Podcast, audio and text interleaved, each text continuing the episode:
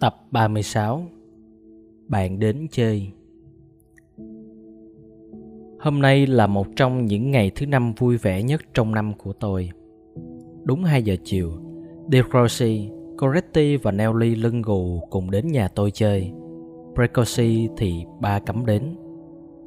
De Rossi và Coretti thi nhau kể chuyện họ gặp Rossi trên phố đang mang một cái bắp cải to đùng đi bán để lấy tiền mua bút mực Cậu chàng sung sướng ngất ngây vì ba cậu vừa gửi thư từ châu Mỹ về, nói rằng ông sẽ sớm trở về thôi.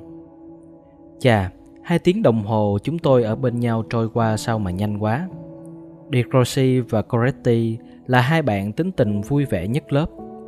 Ba tôi cũng yêu quý hai cậu ấy lắm. Coretti vẫn mặc chiếc quần màu nâu và chiếc nón da mèo quen thuộc. Cậu thuộc tuyếp người không bao giờ chịu ngồi yên một chỗ lúc nào cũng nghĩ đến việc gì đó để làm, khuấy động không khí. Mới sáng nay, cậu ấy đã vác tới nửa xe củi. Thế mà lúc tới nhà tôi, cậu còn đảo quanh nhà vài vòng, để ý mọi thứ. Nói không ngừng, hoạt bát và nhanh nhẹn y như một chú sóc vậy. Khi đi ngang qua phòng bếp, cậu hỏi chị bếp xem, ở đây chúng tôi mua củi giá bao nhiêu, rồi so sánh với giá bán ở cửa hàng nhà cậu? Cậu hay nhắc đến ba và đặc biệt tự hào khi kể chuyện bác từng tham chiến trong trận Costosa trong trung đoàn 49 thuộc quân đoàn của hoàng tử Umberto. Coretti nhanh nhẹn nhưng có tác phong thật nhẹ nhàng. Như ba tôi nói, chuyện cậu sinh ra và lớn lên giữa những bó củi dường như chẳng liên quan gì ở đây, bởi cậu có sẵn sự cao quý trong dòng máu, trong trái tim của mình. De cũng khiến chúng tôi vui vẻ lắm. Cậu thông thạo môn địa lý chẳng kém gì một thầy giáo. Vừa nhắm mắt, cậu vừa nói. Tớ đang hình dung ra toàn bộ đất nước Italia trong đầu. Kia là rặng núi Apennines chạy dài tới biển Inoran. Những dòng sông ngang dọc chảy đó đây. Những thành phố trắng màu sơn, những vịnh và hòn đảo xanh bóng cây. Cậu lại nhắc từng địa danh theo đúng vị trí của chúng dễ dàng như người ta cầm bản đồ mà đọc vậy. Chúng tôi không khỏi ngưỡng mộ khi nhìn thấy cậu đứng đó, mắt nhắm lại, đầu ngẩng cao, những lọn tóc vàng loăn xoăn, bộ quần áo màu xanh da trời với những nút áo mạ vàng óng ánh, dáng đứng thẳng và đẹp như một pho tượng. Chỉ trong một tiếng mà cậu đã học thuộc lòng tới gần ba trang sách để ngày mai đọc trước lớp nhân dịp lễ kỷ niệm ngày mất của vua Vittorio. Cả Nelly cũng say sưa nhìn cậu đầy triều mến, nhoẻn miệng cười với đôi mắt trong veo luôn đượm nổi u buồn. Buổi đến chơi của các bạn mang lại cho tôi những luồng sáng ấm áp. Nhìn theo họ ra về, tôi phì cười khi thấy Nelly lưng gù, bị kẹp giữa hai chàng hộ pháp. Mọi người xốc một bên tay cậu và làm trò, khiến cậu cười như chưa bao giờ được cười vậy. Khi trở vào phòng ăn, tôi mới nhận thấy rằng bức tranh vẽ Rigoletto chú hề lưng gù đã không còn ở vị trí của mình nữa. Hóa ra, ba đã cất đi từ lúc nào để Nelly khỏi trông thấy.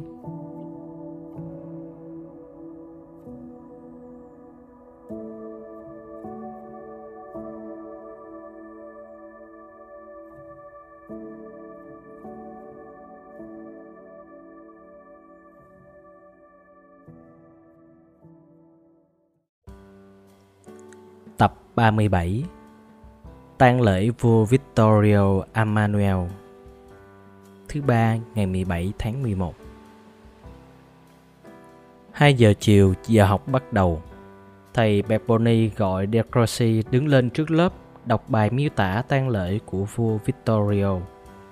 De Rossi cắt giọng đọc, ban đầu còn hơi run run nhưng càng lúc càng rõ ràng mạch lạc hơn. Vào giờ này, Ngày này 4 năm trước, một chiếc xe tang đang đổ trước cửa điện Parthenon, thành phố Rome. Trên xe quàng thi thể vua Vittorio Emmanuel đệ nhị, vị vua đầu tiên của đất nước Italia thống nhất. Ngài băng hà sau 29 năm trị vì. Giai đoạn này khiến một sự chuyển mình lớn lao của dân tộc. Quê hương Italia từng bị chia cắt làm bảy thành bang riêng lẻ, chịu sự đàn áp của ngoại bang và những kẻ bạo chúa nay đã được hợp nhất thành một quốc gia duy nhất, tự do và độc lập.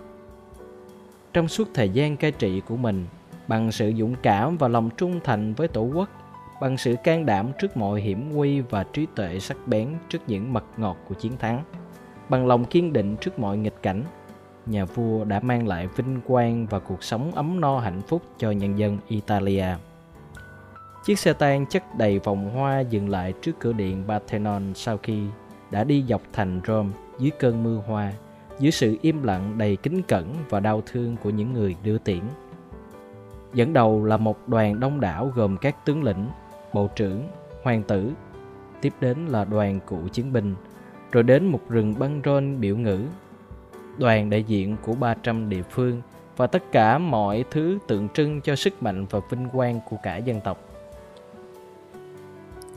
Chiếc xe dừng lại trước điện Parthenon nguy nga tráng lợi, nơi an nghỉ cuối cùng của vị vua vĩ đại. 12 kỵ binh đón quan tài ra khỏi xe. Vào lúc này đây, cả đất nước Italia nghiêng mình gửi lời tiễn biệt cuối cùng tới vị vua già yêu quý, tới người lính, tới người cha, tới 29 năm may mắn và nhiều phước lành nhất trong lịch sử của mình. Đó là một khoảnh khắc trang nghiêm và trọng đại. Tất cả những người đều có mặt ở đó run rẩy khi nhìn thấy chiếc quan tài và 80 lá cờ gắn băng tan của 80 trung đoàn trong quân đội Italia do 80 sĩ quan mang đang xếp thành hàng dọc suốt đường đi của quan tài. Tại sao họ lại run rẩy? Vì linh hồn tổ quốc Italia hiển linh ở đó trong 80 lá cờ biểu trưng kia, chúng gợi lên hàng nghìn cái chết, những dòng máu đổ, những chiến thắng vinh quang nhất của đất nước chúng ta, những sự hy sinh thần thánh nhất của chúng ta, những nỗi thống khổ nhất của chúng ta. 12 kỵ binh khiên quan tài đi qua, 80 lá cờ nhất loạt ngã ra chào. Lá cờ của những trung đoàn mới xen lẫn những lá cờ đã cũ, đã giải dầu sương gió của xứ Gortio, Pastengo, Santa Lucia, Novara, Crimea, Palestro, San Martino, Crescirado. 80 giải băng đem hạ xuống cùng một lúc. Hàng trăm tấm huy chương treo trên các lá cờ va vào thành quan tài và rồi hàng nghìn người như cùng nức nở nghẹn ngào kêu lên. Vĩnh biệt nhà vua nhân từ, dũng mãnh, trung thành của tổ quốc. Ngài sẽ sống mãi trong trái tim dân tộc chừng nào mặt trời còn chiếu sáng trên đất nước Italia này. Sau đó, những lá cờ được dương lên một lần nữa, tiễn đức vua Vittorio đi vào giấc ngủ nghìn thu.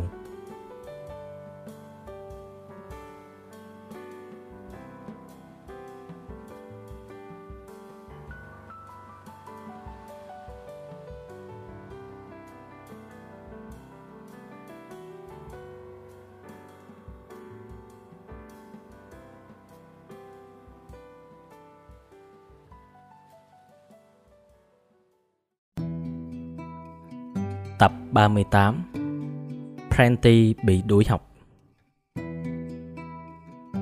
Trong lúc De Croce hùng hồn đọc bài văn xúc động miêu tả tang lễ vua Vittorio, chỉ duy nhất một người có thể cười được và Prenti đã cười. Tôi ghét thằng bé đó, nó thật xấu xa tồi tệ. Nó thích thú cười đùa trên nỗi buồn của người khác. Thấy bạn khóc hay bị bố mẹ mắng, nó cũng cười được nó chỉ khép nép run rẩy khi thấy bóng dáng Garon, còn lại nó chẳng từ ai. Nó đánh chú thợ xây con vì cậu có vóc người nhỏ thó. Nó nhiễu nhại cánh tay bị liệt của Crossy. Nó chế nhạo Perossi, người được cả lớp quý trọng. Nó còn giễu cợt cả Roberti, cậu bé lớp 2 phải chống nạn vì đã cứu mạng cho một đứa bé. Nó gây sự với những người yếu thế hơn mình Lúc đánh nhau thì nó ác ý tàn bạo vô cùng, chỉ nhăm nhe tìm cách làm đau bạn.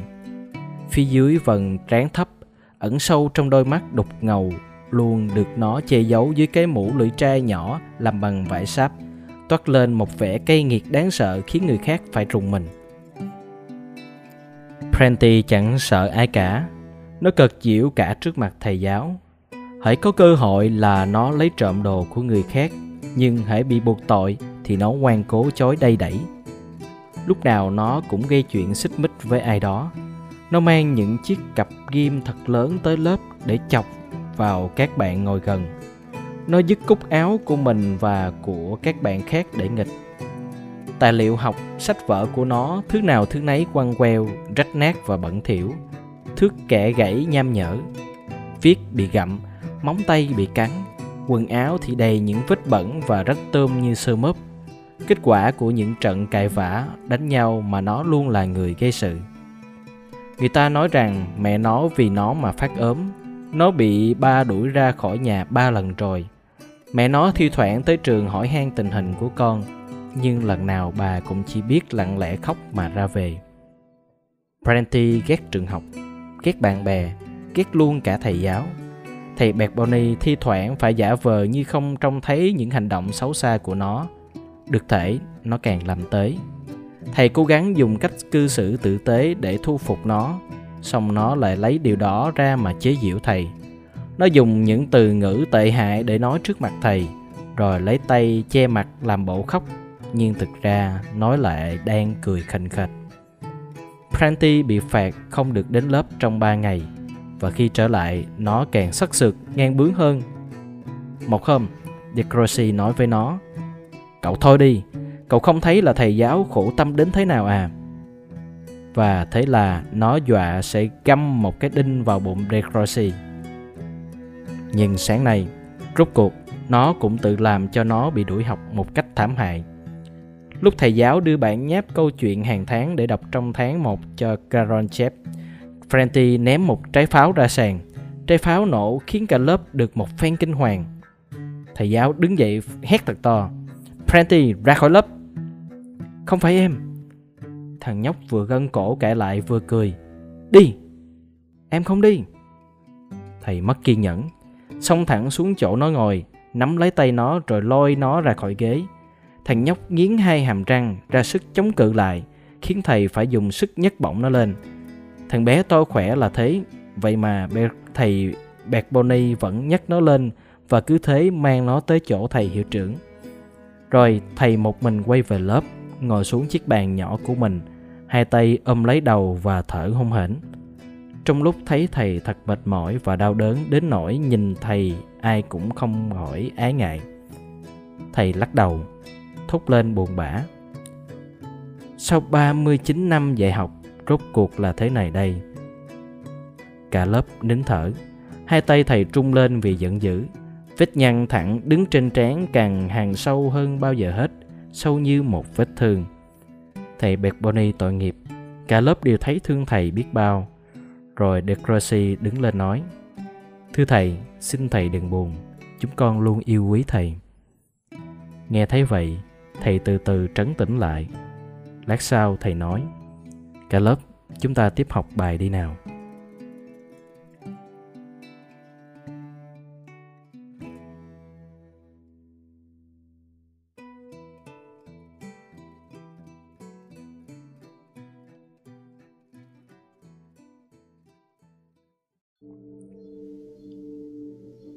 Chuyện kể hàng tháng của thầy Bẹt Boni Tập 39 Chu trống thủ đảo Sardinia.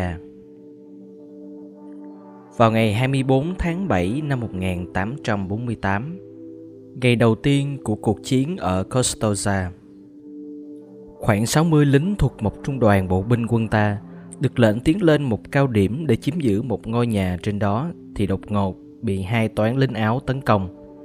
Chúng xả đạn từ nhiều hướng vào quân ta, khiến vài người chết và bị thương. Sau khi chạy được vào trong nhà và chặn cửa lại, quân ta vội vã tỏa ra trấn giữ ở các ô cửa sổ trong tầng 1 và tầng 2 của ngôi nhà. Bắt đầu hối hả xả súng đáp trả. Lúc này, kẻ thù cũng hung hăng đá bắn, dần áp sát lại theo hình vòng cung. Toán quân do hai hạ sĩ quan và một viên đại úy chỉ huy Viên đại úy đã khá cao tuổi, tóc bạc trắng và để tri mép, người ông dông dỏng cao trong khắc khổ. Đi cùng họ còn có một cậu bé quê ở đảo Sandrina làm nhiệm vụ đánh trống. Cậu bé này đã hơn 14 tuổi nhưng trông loát choát như mới 12. Cậu có làn da nâu bóng màu olive và đôi mắt nhỏ, sâu và sáng lấp lánh. Viên đại úy chỉ huy cuộc phản kích từ một căn phòng ở tầng 2 Ông ra những hiệu lệnh đanh thép ngắn gọn như tiếng súng, khuôn mặt hầu như không có một biểu hiện cảm xúc nào. Cậu bé trống thủ làn da hơi xanh xao nhưng đi lại vững vàng.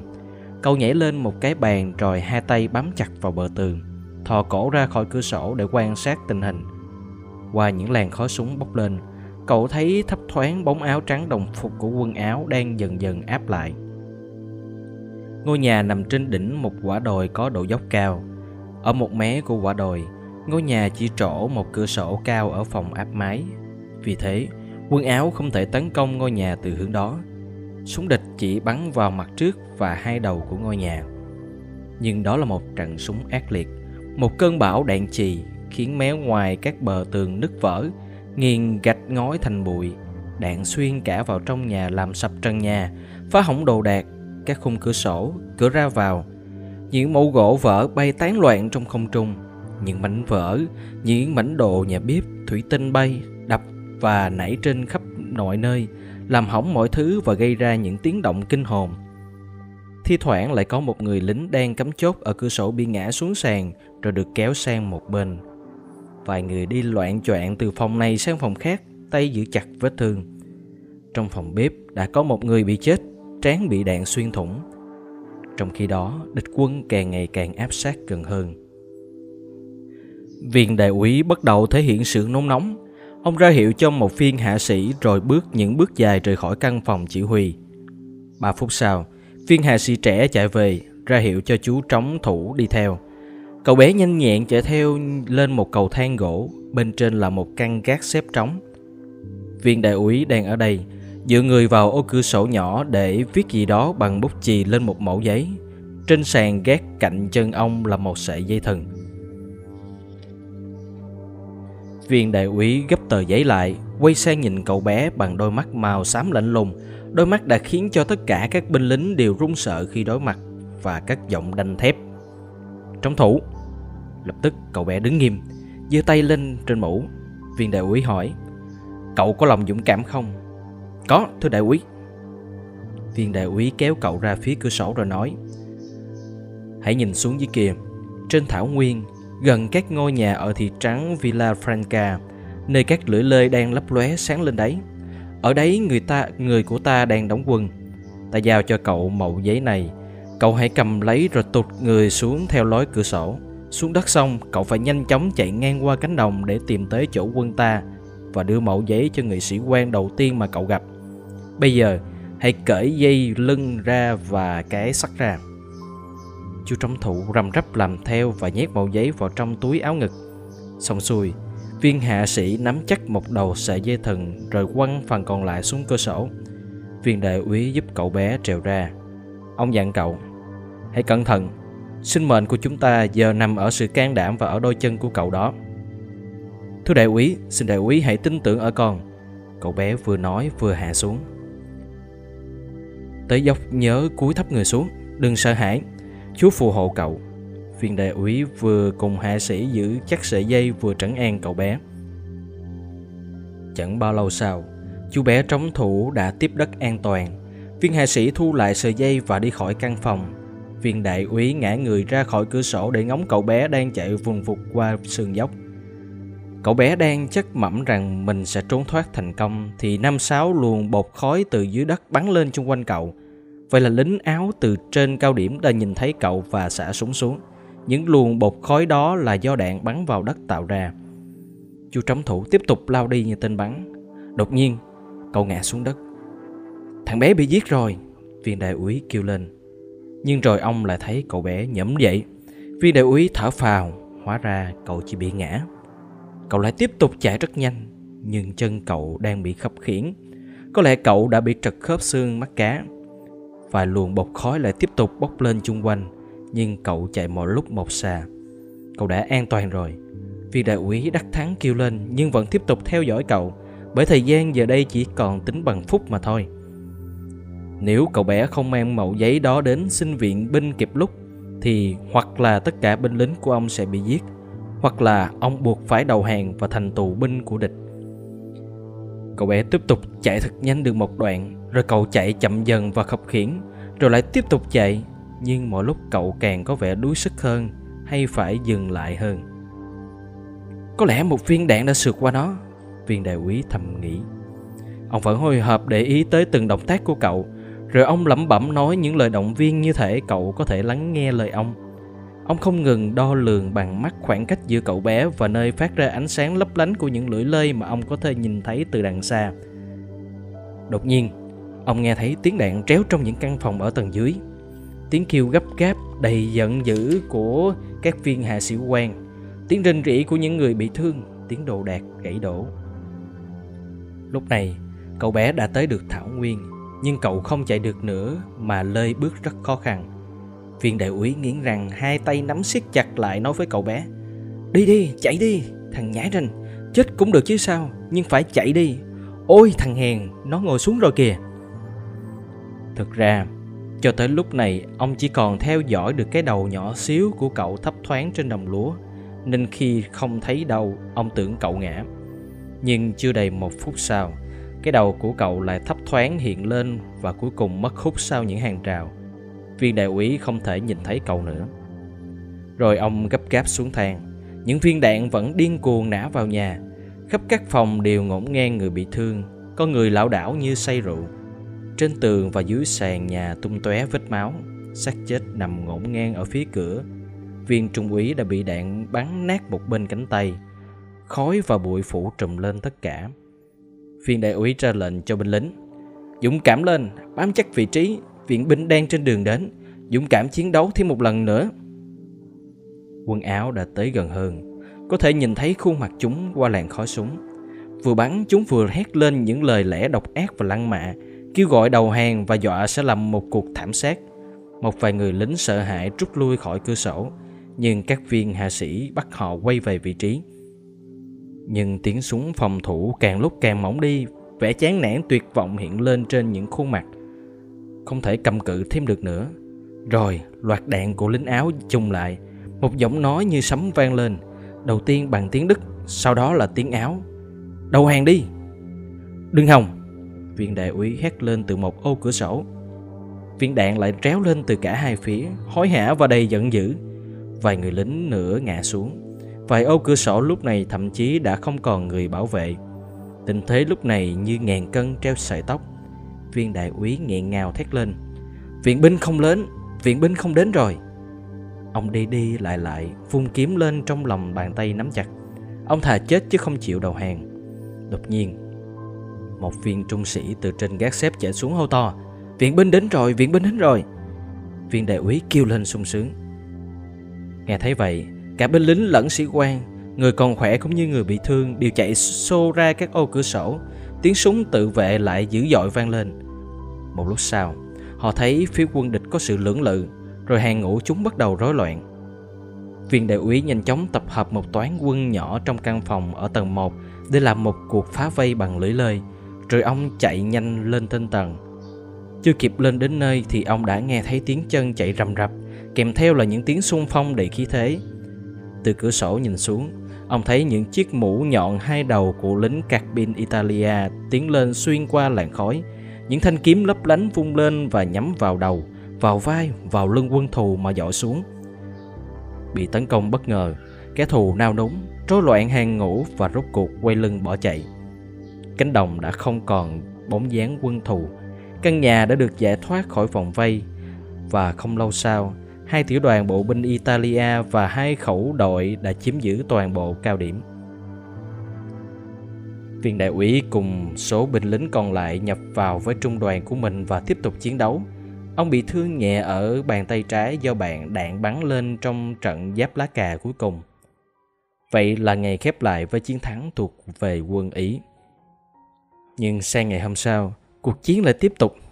Quân ta yếu thế hơn trước số lượng áp đảo của quân Áo – nên mặc dù đã chống trả rất anh dũng, song vào ngày 27, họ đành buồn bã rút lui về phía sông Minico. Tuy bị thương, song vì đại úy vẫn hành quân cùng đồng đội, họ lặng lẽ và mệt mỏi lê bước. Tới chiều, họ tới được làng Goto bên bờ sông Minico. Viên đại úy lập tức đi tìm trung úy của mình do bị gãy tay, nên người này được lính cứu thương chở đi trước. Người ta chỉ cho ông đường đến nhà thờ nơi một bệnh viện đã giả chiến được gấp rút dựng nên.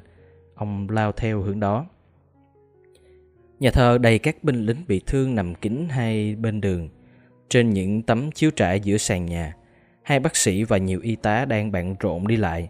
Những tiếng kêu rên la rên rỉ không ngớt vang lên. Vừa bước vào, viên đại úy dừng lại và khắp phòng để tìm kiếm viên trung úy. Chợt ông nghe thấy có tiếng người gọi mình yếu ớt. Đại úy. Ông quay lại. Thì ra là chú trống thủ. Cậu đang nằm trên một chiếc giường gấp, đắp một tấm rèm cửa xù xì che tới tận ngực, chỉ để hở hai tay ra ngoài. Trong cậu bé xanh xao và gầy hẳn đi, nhưng đôi mắt vẫn sáng lên lấp lánh như những viên ngọc đen. Viên đại úy ngạc nhiên hỏi, nhưng giọng vẫn lạnh lùng. Cậu ở đây à? Hoan hô, cậu đã làm tròn được nghĩa vụ của mình. Cháu chỉ làm tất cả những gì mình có thể thôi. Cậu bị thương à? Viên đại úy hỏi nhưng mắt vẫn tiếp tục tìm kiếm người sĩ quan của mình.